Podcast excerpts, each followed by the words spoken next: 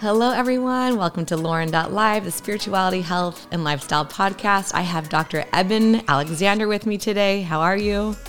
I'm doing great, Lauren. How are you? I'm fantastic. This is so amazing for me to have you on the show. I was just speaking with um, Eben a few minutes ago before we started, and I actually read his book, Proof of Heaven, years ago.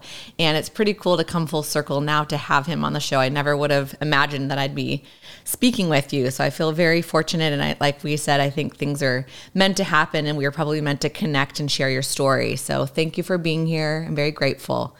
Well, it's my pleasure. And uh, as we were saying, I do not believe there are accidents. I think, uh, uh, you know, coincidences are really synchronicities, as Carl Jung pointed out, and they're very important in helping us to figure out who we are and what our relationship with the universe is. I agree 100%.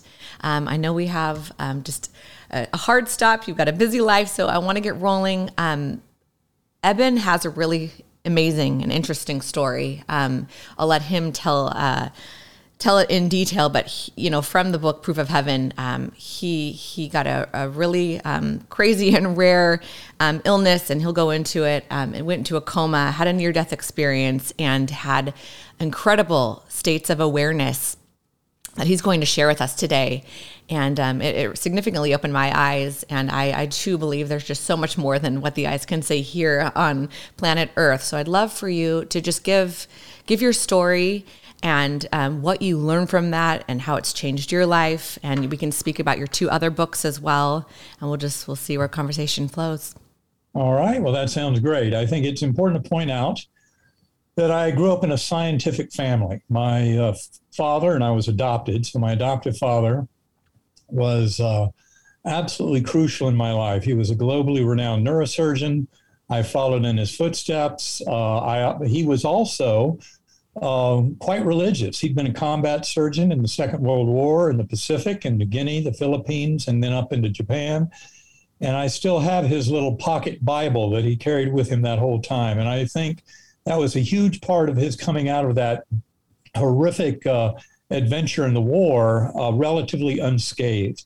And he came back to this country and then ended up heading up a neurosurgical training program um, in North Carolina. And uh, as I said, it was very influential to me. His, um, you know, for him, his belief in God and the belief in the power of prayer uh, never conflicted in any way with all of his knowledge of science. And he was very, very scientifically knowledgeable. And, uh, but for me, I struggle like many. You know, I grew up in a Methodist church in North Carolina, wanted to believe all that I heard, but then in my career in, in neurosurgery, over decades, wondered how in the world can conscious awareness survive the death of the uh, body and brain. And of course, I succumb to the myth that so many do in our modern materialist culture that believes only the physical world exists. So that's why I needed a wake up call. And that's exactly what happened to me in a profound fashion in November of 2008. Uh, I went into deep coma over just a few hours uh, due to uh, a gram-negative bacterial meningoencephalitis. That's really about the worst kind of meningitis you can have. Uh, and in fact, there's a case report on my medical records uh, that was uh, made by three physicians who were not involved in my care. but were fascinated by my recovery. Any medical doctor or healthcare professional who reviews that case report or my medical records, what have you, is going to be shocked. This is not some little, okay, he was lucky, got out of this week long coma due to gram negative bacterial meningitis. Uh, luckily, it really is unheard of. There are no other cases like that in medical literature, although you will find other cases of miraculous healing in near death experiences. And that's really the kind of important point. And, and we can get to that in later discussion. But it has to do with the power of prayer, uh, placebo effect, mind over matter, all those things. But I was just about to discover all that in my coma journey. Now, one important feature of my coma that uh, was a little atypical, this is uh, unusual for an NDE, and that is that I was um, completely amnesic for the life of Eben Alexander. I had no memories of Earth, of humanity, of, of living in this body the first 54 years of my life. Uh, all that was gone. It was a completely empty slate. And it was only over the many months after that, after I woke up and was analyzing and recording and analyzing all of my memories, then comparing all that with my medical records and came to this huge shock. This could not have happened in my brain if the brain has anything to do with creating consciousness. In fact, it was a much richer and more elaborate, profound, detailed, uh, and meaningful set of circumstances that I experienced during that coma than I've ever experienced in my existence. And yet it all happened while my brain, as this case report points out, and as I mentioned in Proof of Heaven, was incapacitated. It had no ability to construct any such elaborate phenomenal experience. And that's why it's so important to the modern scientific community. Now, given the background of that amnesia, uh, what did happen in my coma, and I can remember it all as freshly today as if it happened yesterday morning. That's what's so amazing about these experiences. They are not hallucinations. Uh, they are not dreamy. They are absolutely ultra real. My experience started in what I call the earthworm's eye view, very primitive, coarse, unresponsive realm. It seemed to go for ages, if not forever, but I was rescued from that by this slowly spinning white light. And it came to me and it was packaged with a perfect musical me- melody. And that was important later because I would cycle through these realms and then tumble back down to that beginning point. And by remembering the musical notes, the melody, I could always conjure up that light portal or wormhole that led me up into the next level. The next level was absolutely astonishing beyond description. It's what I call the Gateway Valley. Uh, it had many Earth like features. I was a speck of awareness on a butterfly wing. I had no body awareness at any time in this whole journey. And again, no memory of any kind of human language or my, my life before coma. And in this Gateway Valley, a tremendously beautiful valley, just lush with life, incredible fertility, uh, no signs of any death or decay, everything growing dynamically, alive, creative. Uh, and in this meadow were thousands of beings dancing. They were wearing simple but very colorful clothing. There was tremendous joy and merriment. I remember uh, children playing and uh, dogs jumping and all kinds of festivities going on. And the best part about it, I was not witnessing all this alone. Hmm. Uh, beside me on the butterfly wing was a beautiful young woman. I will never forget her sparkling blue eyes, her high cheekbones, uh, broad uh, cheeks, uh, I mean, uh, broad uh, her forehead, uh, very light brown hair framing a lovely face. She looked at me with this look of pure love, and she never said a word, but her emotional truth came into my awareness in a telepathic fashion, deep, powerful, emotional, telepathic knowing of her existence. And she told me, You are deeply loved and cherished. You have nothing to fear. You are deeply cared for. And it was the most reassuring and affirming message I've ever heard. Uh, very reassuring. Now, there's another statement she made at the time. Um, you can do no wrong. I think, unfortunately, the way I presented that in the book Proof of Heaven, some people misinterpret that as, oh, we can do anything we want.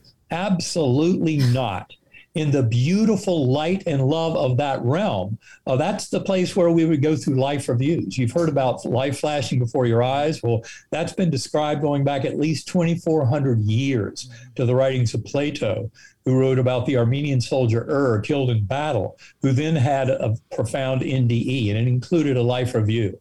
And when Ur came back, he said, you go everybody goes through this life review and you find the only thing that matters is how much love you were able to bring to the world. That from a soldier who died in battle uh, you know millennia ago well that could happen to any uh, soldier today and in any modern war and the same kind of thing is reported uh, and this is uh, that's why it's so important to understand that realm. Uh, when when I say you can do no wrong, what I really mean is we learn through that the life reviews that occur in that um, in that realm, in that aspect of the spiritual realm.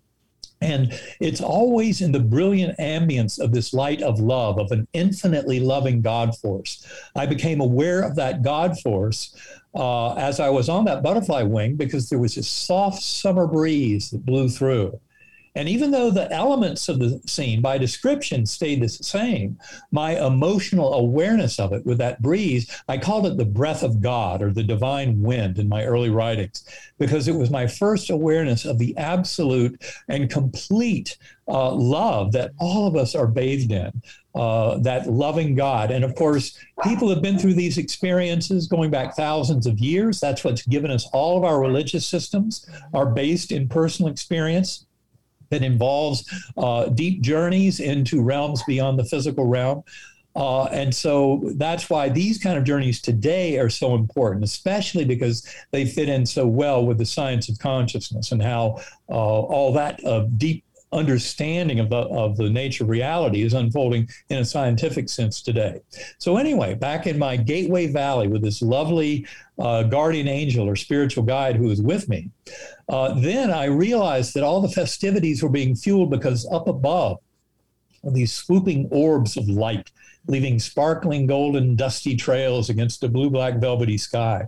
And they were emanating chants and anthems and hymns that would come down and just thunder through my awareness.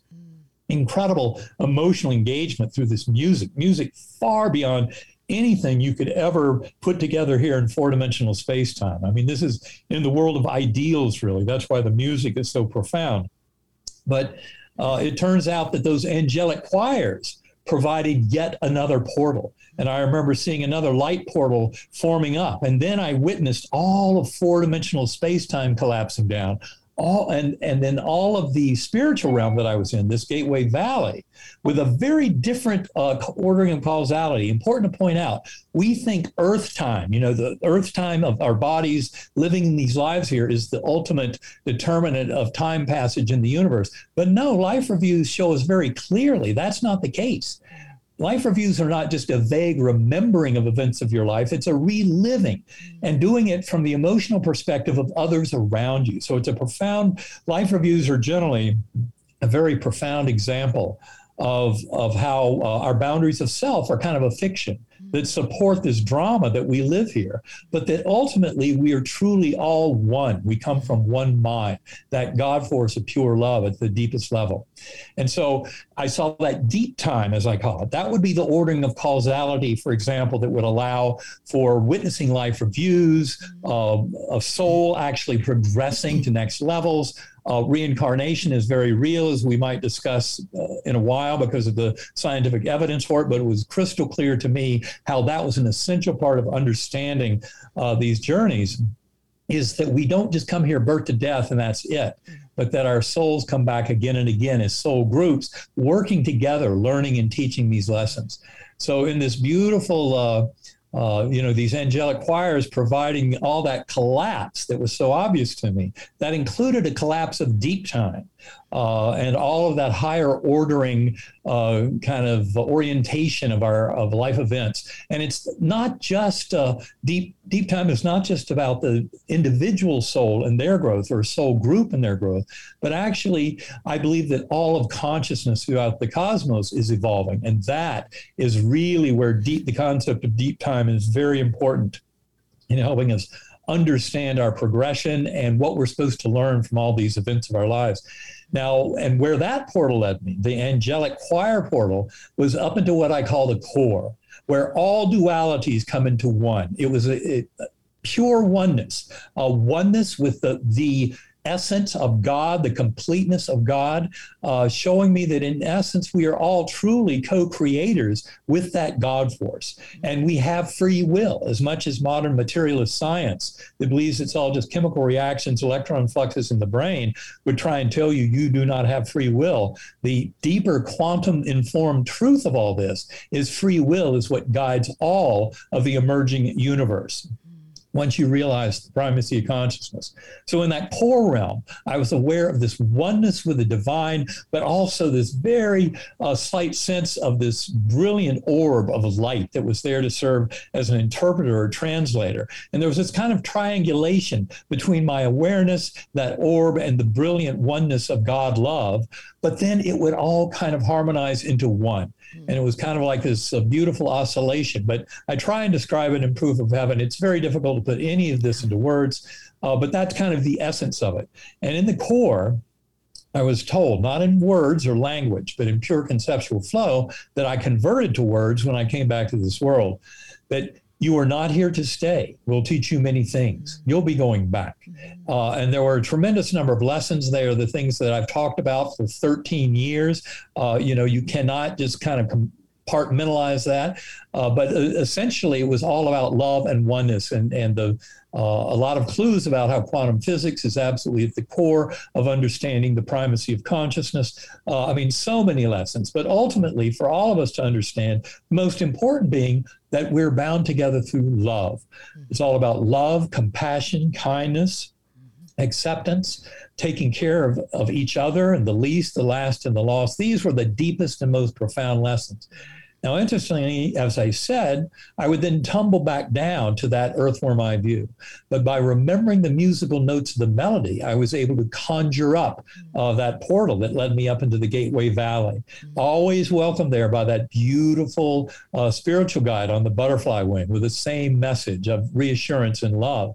And then uh, witnessing all that going on down in the valley below, and then uh, the through the merriment, through the uh, angelic choirs above being uh, escorted up through yet another portal into that timeless realm of the core, uh, that complete unity of everything, where all dualities. I often describe it as a dazzling darkness. Uh, you know, to describe something that's brilliant with light and yet uh, intensely black, people cannot understand. And yet, in that core realm, it made perfect sense. And that's where it also becomes obvious that evil, as I try to explain in Proof of Heaven, is but is like a trace impurity throughout the cosmos that is used to actually serve as a gradient for growth of all of us towards that loving and uh, infinitely powerful healing force of God.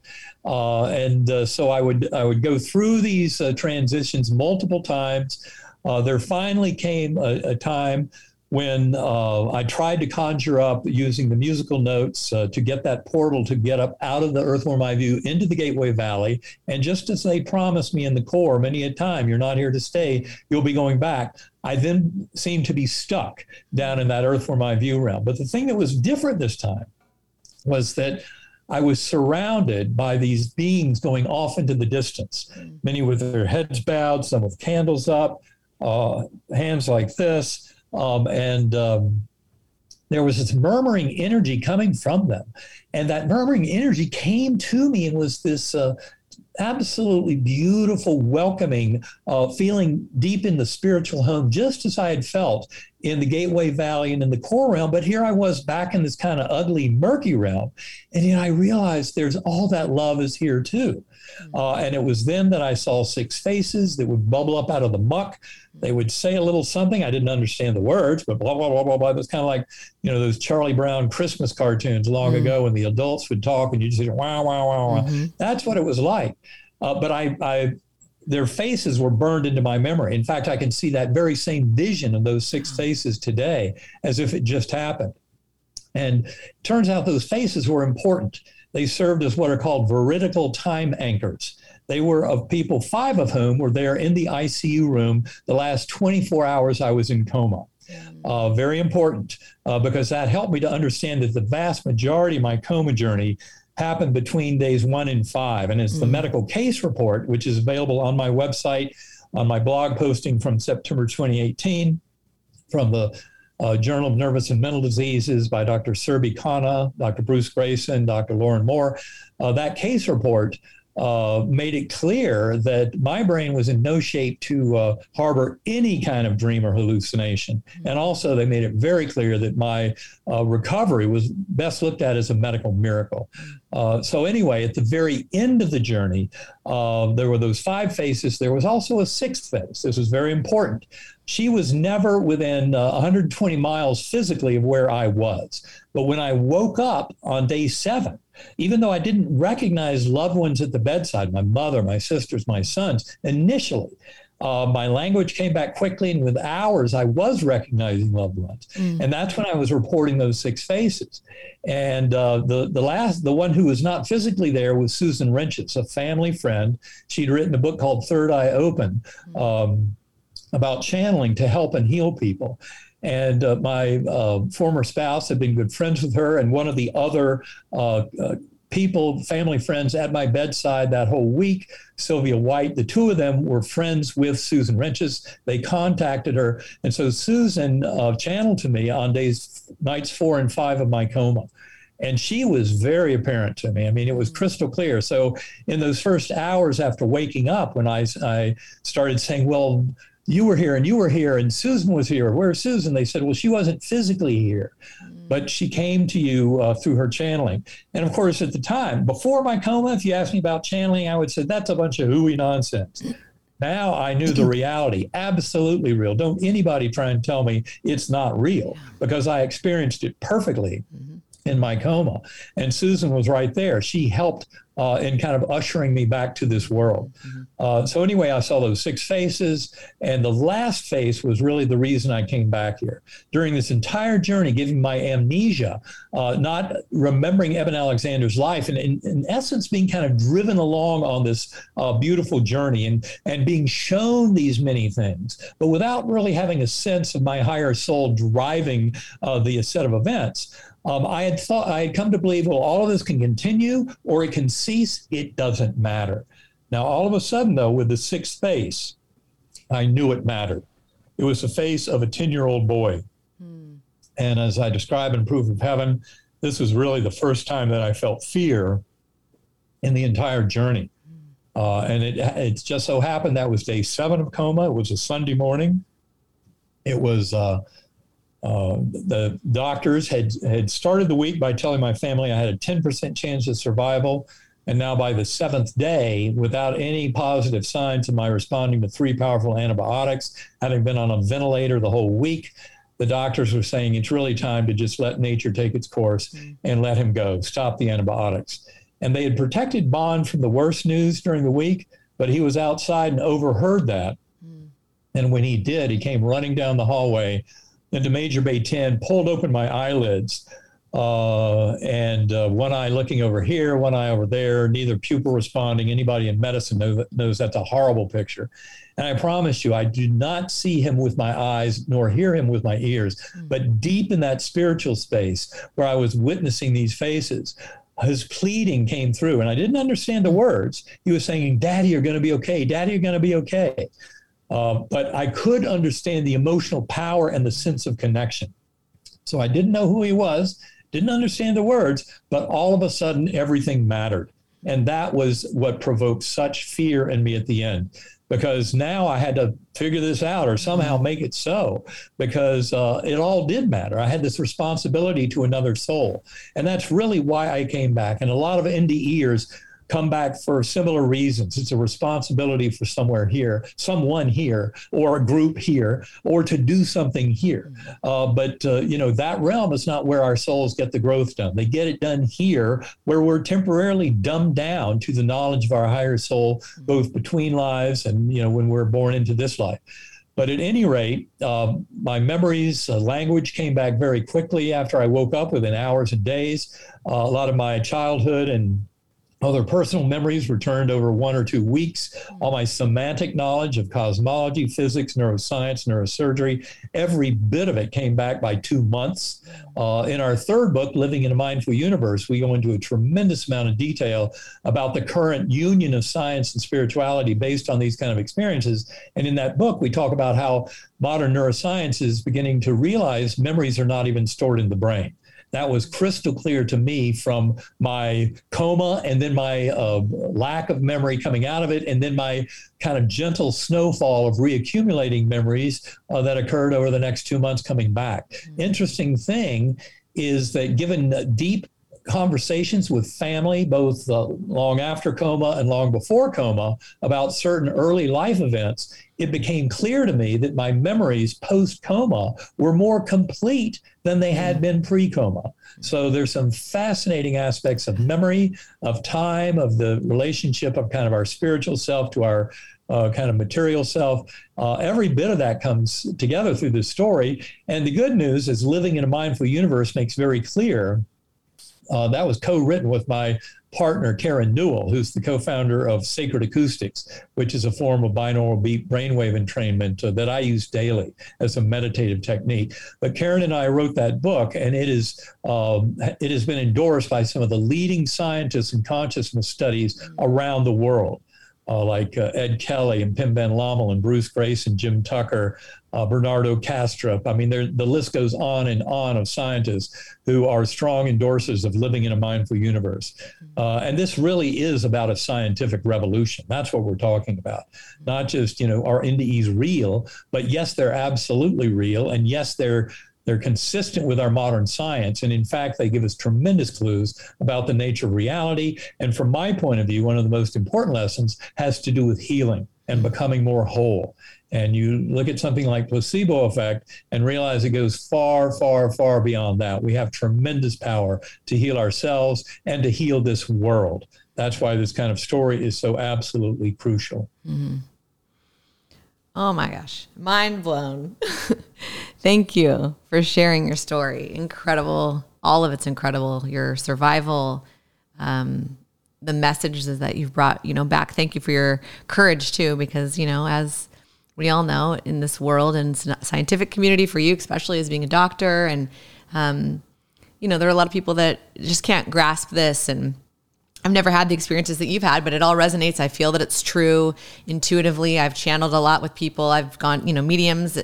Every message really seems rings true. And I've had a lot of friends that are nurses that have had near death experience in their patients, and they all come back and say the same thing. They were seeing these white lights and positive experience, love. So you can't, how many times can you doubt? How many coincidences can there be, right? So your story really rings true in that. And, um, I don't know I would uh, just add there are about 300,000 NDEs out there on the internet, yeah. in books, in scientific papers and reviews.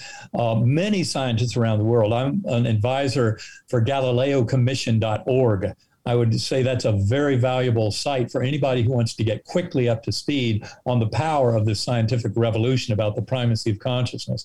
But there's no question at all given the data that the physicalist or materialist model in science that the brain creates consciousness is absolutely false mm-hmm. and it's going the way of the dodo it's very important to get this out there and the scientific community is uh, uh, rapidly evolving towards a deeper understanding of all this. And it has a tremendous amount of importance for the world because so much of our conflict and polarization, war, violence against each other, uh, economic polarization, uh, the uh, uh, climate collapse through uh, corporate greed, things like that, uh, is all driven by this kind of fundamental materialist belief of a false sense of separation, mm-hmm. separation from others and from the universe. Mm-hmm. And what this new model of the science of consciousness brings to us all that is so profound. And I promise you, this is at the leading edges.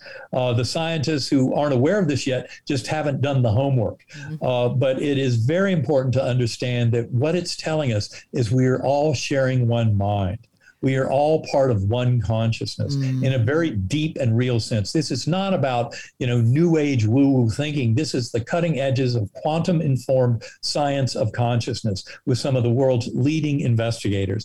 And it's important for all of us to get it because essentially it's pointing out the power of the golden rule. The golden rule is written into the fabric of the universe through the life review, uh, you know, treat others as you would like to be treated is right there front and center, the way most people describe life reviews. And that's why all of this is so important is we've lost sight of the fact that we're in this together and that we really should treat others as we would like to be treated. And if all of us did that on an individual level, a, a societal group level, a national level, tribal level, a global level, uh, then the world would become a much better place. And the scientific evidence supporting this oneness of connection and that binding force of love, especially through the lens of near death experiences and similar shared death experiences, after death communications, deathbed visions, every bit of it is screaming to us to pay attention, mm-hmm. that our souls have a much more important mission than just kind of a, a greedy, self centered, egotistical existence, birth to death in a material body, but that we're all much grander than that and we're much better interconnected. And it's all about love. That's the lesson mm-hmm. that this world needs to hear from the evolving science of consciousness. Mm-hmm.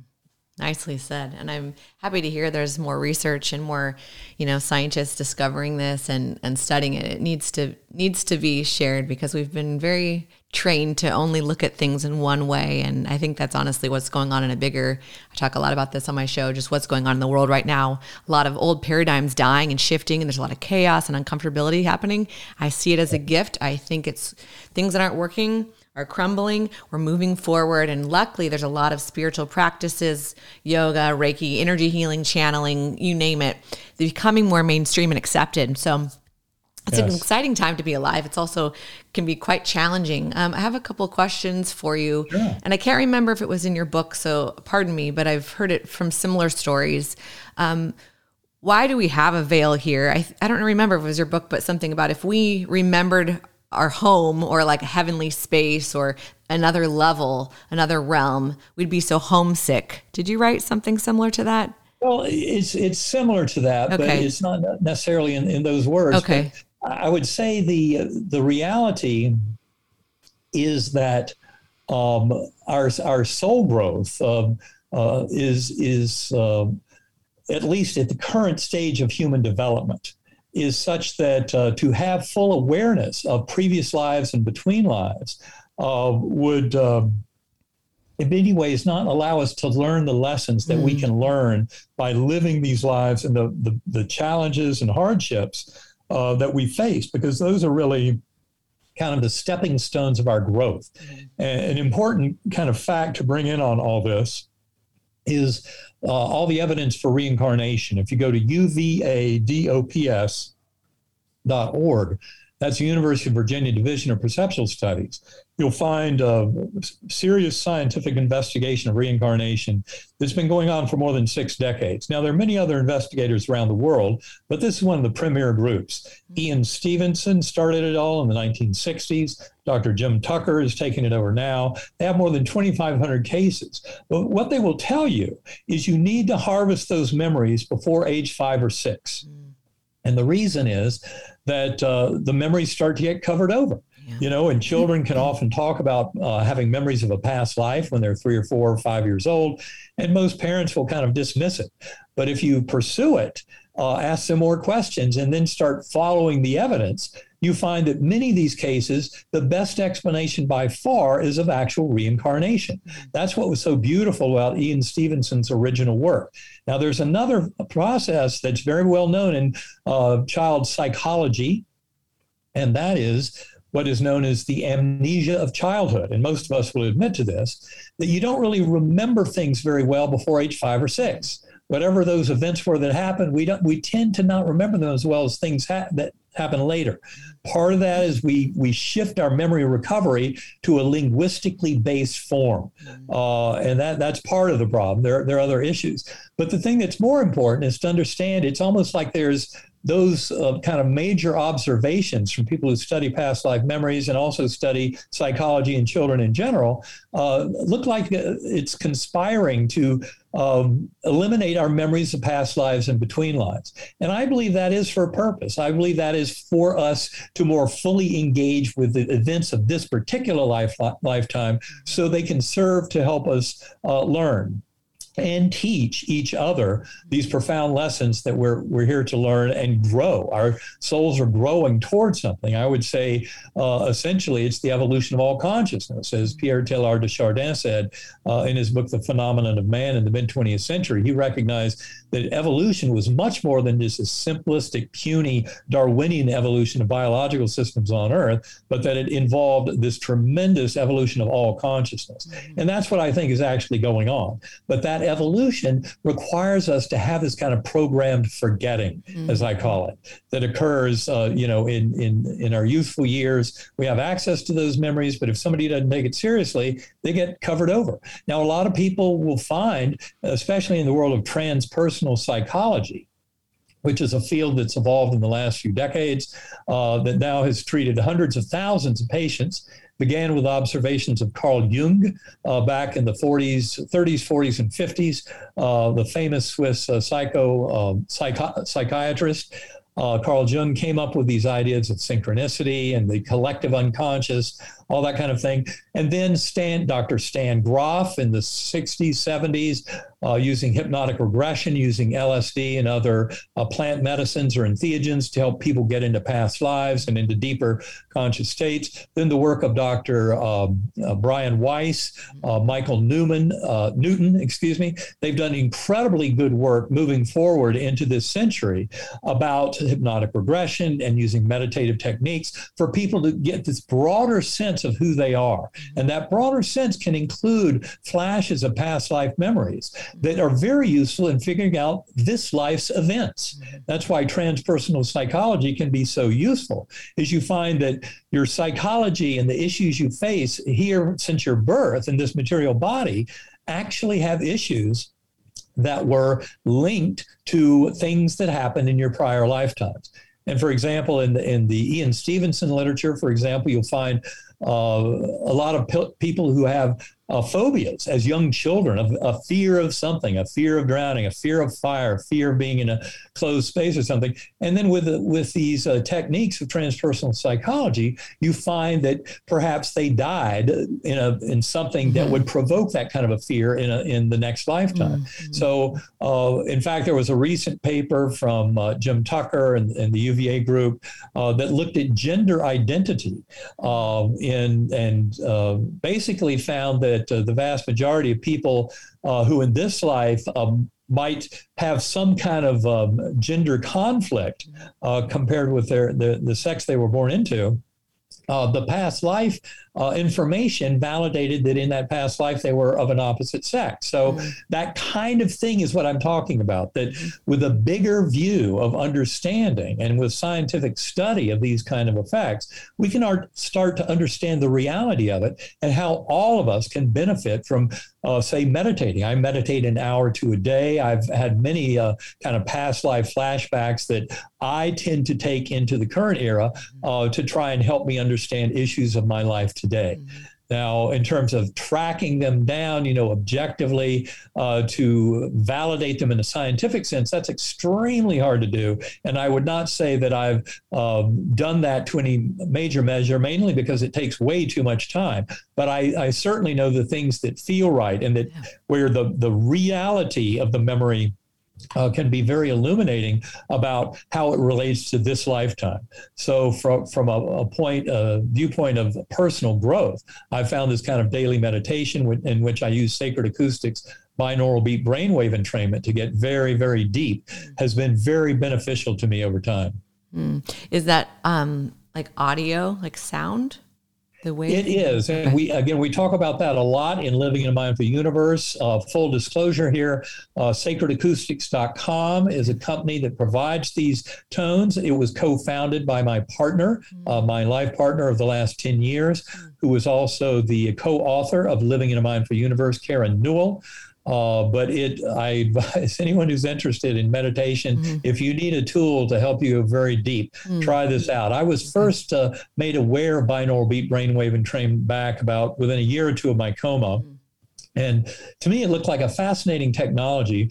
Uh, just briefly, um, most of the sounds we've ever heard, that includes any chant or anthem or hymn that might have induced a transcendental state of conscious awareness, uh, they're all processed up in the acoustic uh, uh lobes in the temporal lobes, the acoustic cortex. Uh, and um, those are circuits that basically have uh, been refined in the last million or two years in primates and in Homo sapiens. Very, very different binaural beat brainwave entrainment. It was a phenomenon discovered in the mid 1800s by a Prussian physicist named Wilhelm Heinrich Dove. And he found that a single pure tone in one ear say 100 hertz, for example, 100 cycles per second, and a slightly different one in the other ear, for example, 104 hertz, that that difference, the arithmetic difference between them gives you a 4 hertz wavering sensation deep inside the brain. Mm. And for many years, nobody had any idea where that wavering came from. There was a paper in Scientific American uh, by a fellow named Oster back in, I think, 1973 or four, uh, that talked about the power of binaural beats and, and, and looked at the anatomy of the brainstem and basically started to describe how these tones have this influence on a circuit way down in the lower brainstem. It's a superior olivary nucleus for anybody who cares. Uh, but the reality is, by driving that circuit, you can influence the modulation of ascending ignition uh, signals that modulate uh, what are called thalamocortical loops, the, the links between the deep thalamus and the whole neocortex. Uh, and all that can be modulated. And what I I discerned way back in the early days after my coma was that this technique of modulating the lower brainstem could be a very powerful way of separating conscious awareness in the here and now from our kind of body and brain. Mm-hmm. And it, it works beautifully. Karen and I give workshops. We've done that for years around the world on using sacred acoustics, binaural beat brainwave entrainment uh, it's a very powerful way for people uh, to kind of get in touch with their spiritual side, connect with souls of departed loved ones, uh, invoke healing in self and others, mm-hmm. Uh, use it for study. In fact, my oldest son, Eben the Fourth, used uh, theta recordings from Sacred Acoustics when he studied for his uh, medical board exams, and uh, he would credit that theta just while he was studying. He'd listen to theta in the background, and he would credit that with giving him a significant boost in his scores from one test to the next. Wow. Uh, so, I mean, these things have tremendous power for artistic creativity. Uh, you know, the sky's the limit. Just go to sacredacoustics.com, look at the testimonials page, look at the page Karen set up about I want to dot, dot, dot, and then find what you're trying to do, uh, whether it's creativity, connecting with a loved one, uh, enhancing study, or uh, kind of understanding of self uh, all the many reasons that people would meditate or go within for healing, uh, every bit of it, anxiety reduction. In fact, there's a beautiful pilot study, peer reviewed in the Journal of Nervous and Mental Diseases from Dr. Anna Yusim, who uh, took sacred acoustics tones in, in what's called the whole mind bundle. Um, and uh, she used that in this pilot study published in February 2020 in Journal of Nervous and Mental Diseases that found that in fact um, her patients who listened to sacred acoustics tones uh, for two weeks um, basically had a 26% reduction in uh, in anxiety symptoms over that period, and that's compared to I think about seven percent in the control group who had uh, standard therapy but without the uh, sacred acoustics tone. So a pilot study that very strongly supports uh, the power of sacred acoustics in a scientific setting. Uh, of course, we see it all the time in our workshops and and she hears from people all around the world who use sacred acoustics and hears of the great benefits they get. Uh, but it's it's a proven technique. We're uh, in the process of designing some other studies that will be used hopefully in a hospice setting and terminal care setting. Uh, we'd like to get out into prisons and schools. Any of your listeners who have uh, you know worked with schools or prisons or hospitals or uh, psychiatric clinics, what have you, we're interested in discussing other protocols for how binaural beat brainwave entrainment can greatly alleviate some of the ills of our modern society. Mm-hmm. That's really cool. I want to try that because I've been trying to get you know more into the practice of meditation, and you know it's a struggle sometimes. The busy life, right? You get kids and life, and sometimes. Um, so I'd like to try that as an assistance uh, tool for that. But um, I love all your scientific uh, studies and backings too. I think I have a lot of people that on the show that woo woo, which I love, but I think for a lot of people, they can also relate maybe to the more scientific approach and, and skepticism. And uh, like you said, there's just so much that can be proven and recorded in data. And I love that approach. Um, well, there is, and along that line, as a resource, might I suggest, um, recently, last year, there was a, a big contest with $1.8 million in prize money. It was offered by Robert Bigelow, who's an aerospace uh, um, entrepreneur out in Las Vegas. Um, and his contest was provide the best scientific evidence for the reality of survival of consciousness after physical death. That was the challenge. And uh, they had, uh, you know, thousands of people wanted to get involved. Uh, I think 204 people were granted access to participate in the contest because they'd been working on this question scientifically for more than five years. Uh, originally, they were going to give out three prizes. Uh, but due to the tremendous interest, they ended up giving out a total of 29 prizes. Mm.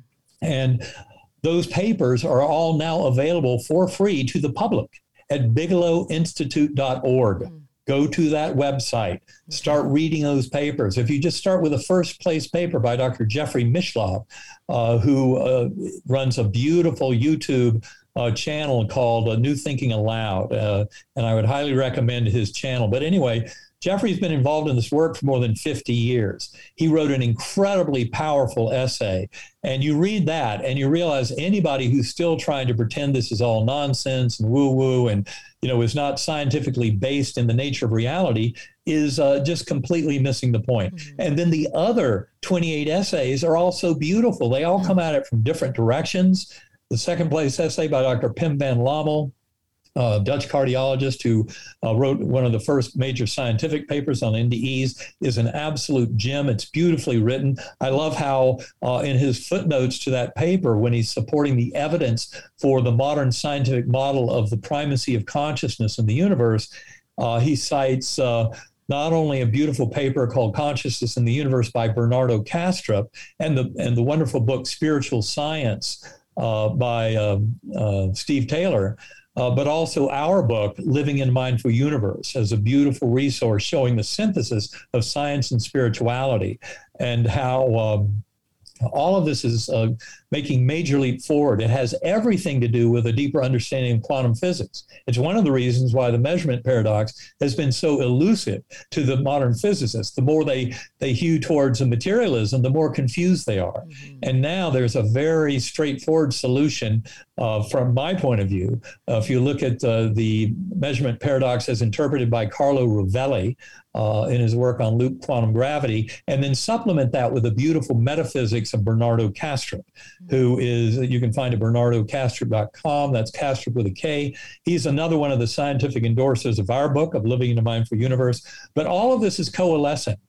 Mm-hmm. And it's scientific. This is not woo woo. It's not uh, make believe nonsense. This is the cutting edge of quantum informed science yeah. of consciousness. It's the only way forward because it's where all the evidence lies. Mm-hmm. I agree.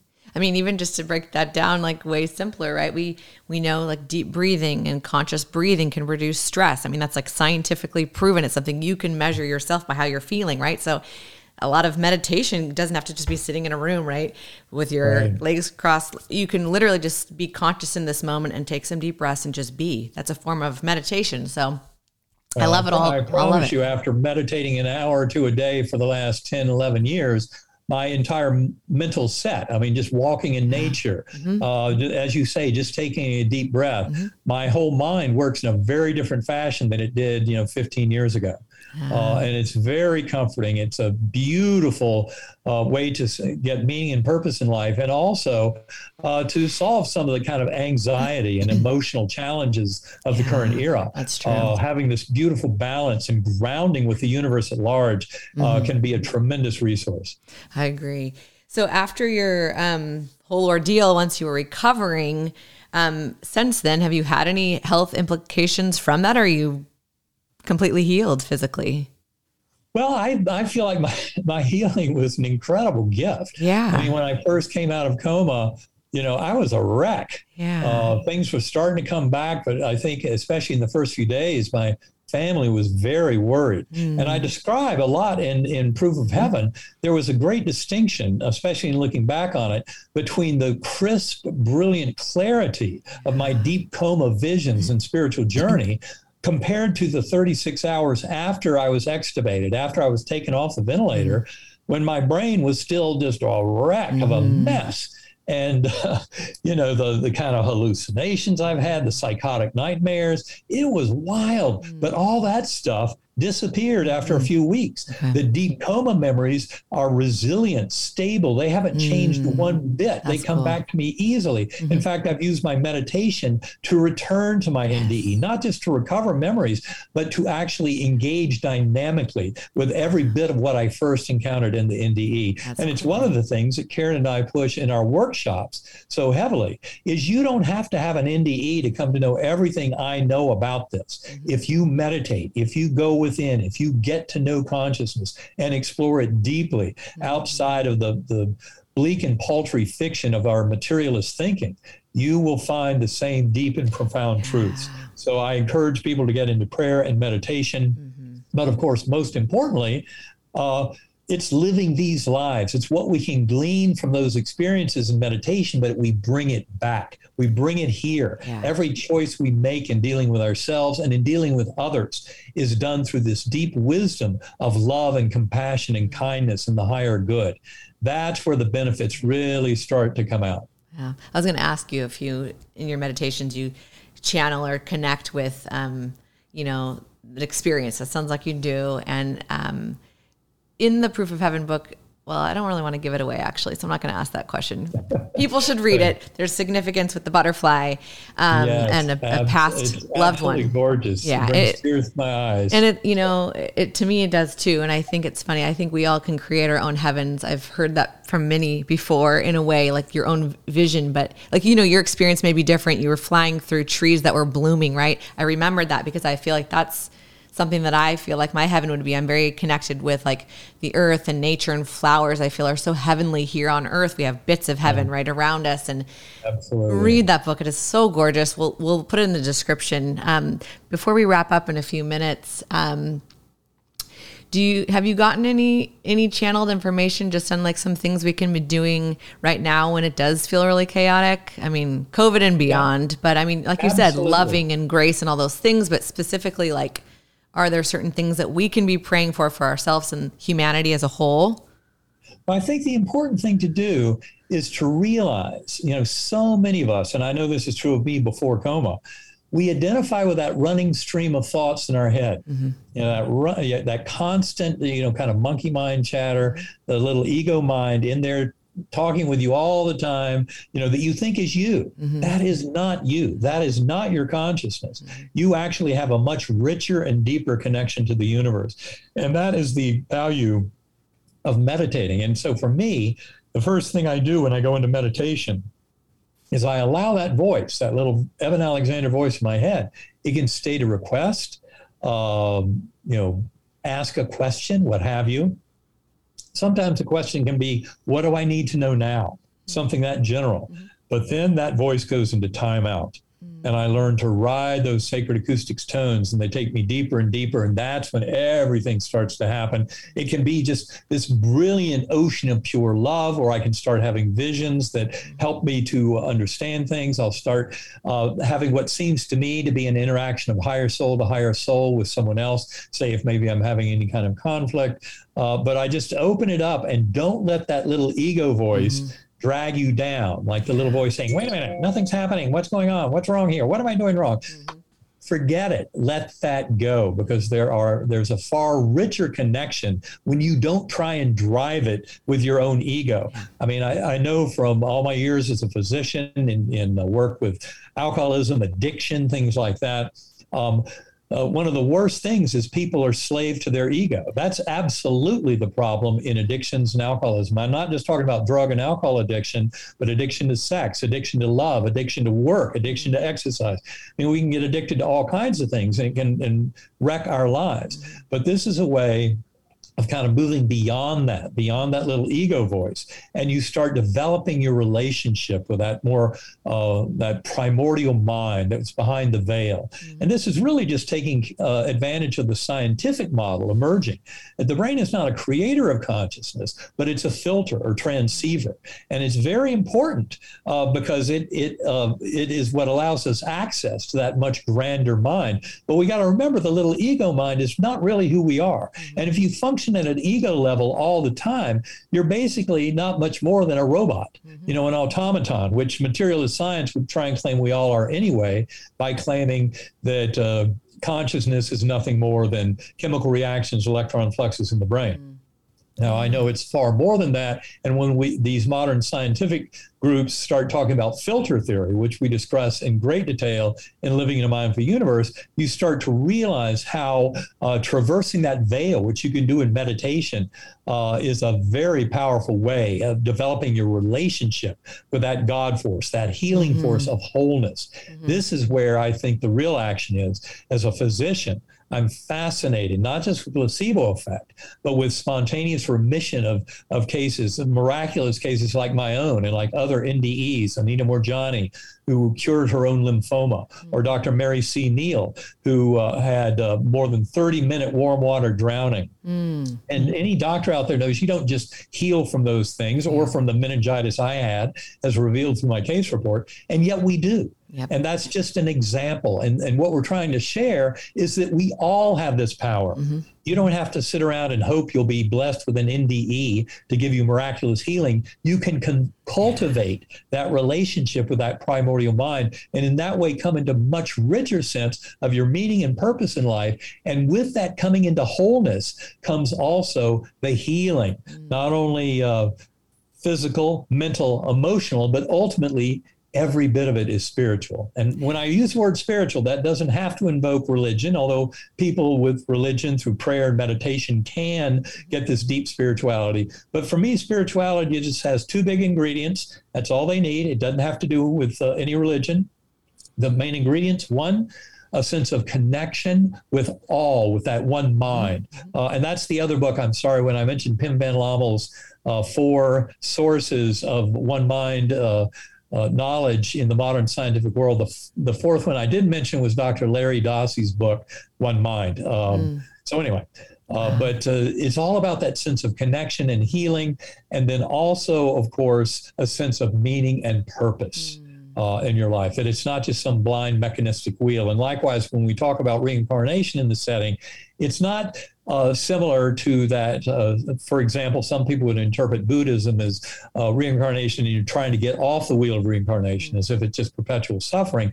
And in the, my second book, The Map of Heaven, we went extensively into how no, this is a very different. This is a form of grace. This is a form of growth and transformation with these repetitive reincarnations. It's mm. all towards oneness with the divine mm. and and the evolution of all sentience throughout the universe. Okay. Actually, I have one more question before we. I know you got to get going soon, but that's something as my human brain, I get stuck on something, right? Like that karmic wheel of reincarnation.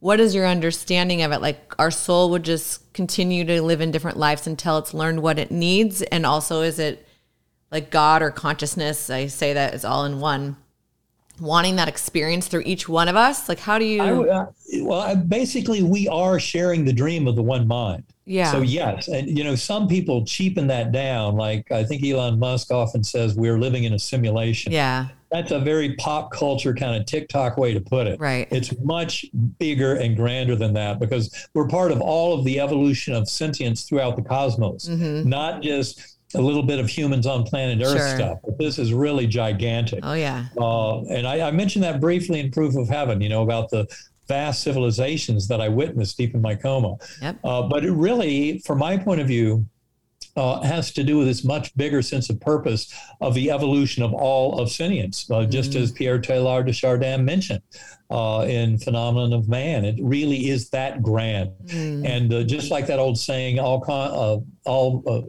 you know, the, like, what is it, the real estate saying, I'm sorry, all politics is local. That saying is what I'm looking for. Mm uh, just as the evolution of all consciousness for sentience throughout the universe is likewise nothing more than the individual sentient being coming into a deeper knowing thyself, mm-hmm. uh, knowing your relationship with the universe, mm-hmm. and uh, sensing this kind of shared purpose and a sense of growth through that uh, acknowledgement of oneness and cultivating that beautiful sense of oneness and love, the binding force of love. I mean, mm. it's really all a very powerful um, set of kind of psychology theology, science, philosophy, metaphysics, every bit of it is coming together in a very unified way. Mm-hmm. Uh, and that's why I'm so excited to be working with scientists around the world on this uh, profound revolution, uh, mm-hmm. uh, which I think is absolutely essential for the survival of mankind.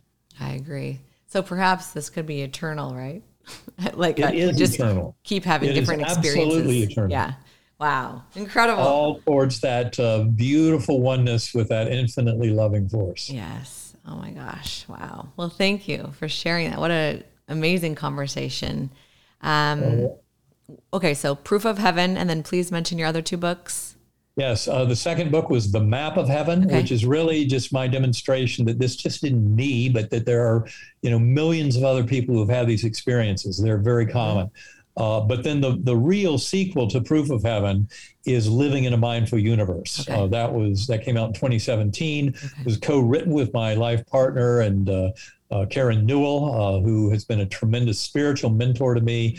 As you see when you read that book, and again, it was scientifically uh, validated. Uh, uh, Pim Van Lommel using it as one of the main resources for modern scientific demonstration of the oneness of mind and how we're all sharing that mind. Uh, it's a, it's a beautiful.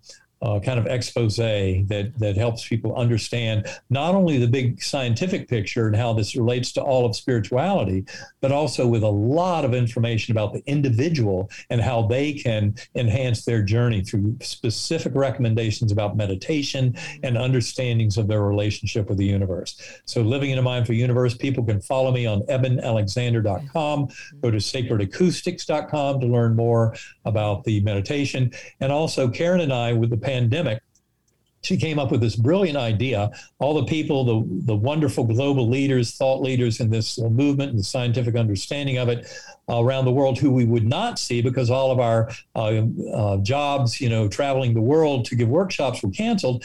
She came up with the idea to do uh, webinars. So every two weeks during the most of the pandemic, we would interview some of our scientific friends, fellow experiencers, others very knowledgeable about this uh, profound revolution. And those interviews are all available for free.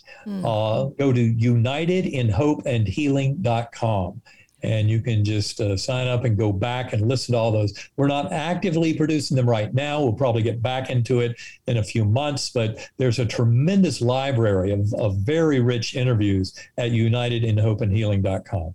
Okay. Wow. Well, we'll definitely list your books and your website and Sacred Healing um, in the description of the the notes so people can find all those resources. I thank you for your time today. It was lovely to meet you. Lauren, lovely to talk with you. Thanks Yeah. so much for having me on, and Absolutely. blessings to you Oh, and to all of your listeners. Thank you. Yes, blessings to everybody, and I hope you all enjoyed it. I know I did, and thank you for being a messenger to us. Really oh, appreciate it. Oh, it's it. It's my pleasure. Thank Yeah. you so much for having me. Yeah, thank you guys, everybody, for listening. You can find me on Instagram at Real Lauren Live and my website, lauren.live. Cheers.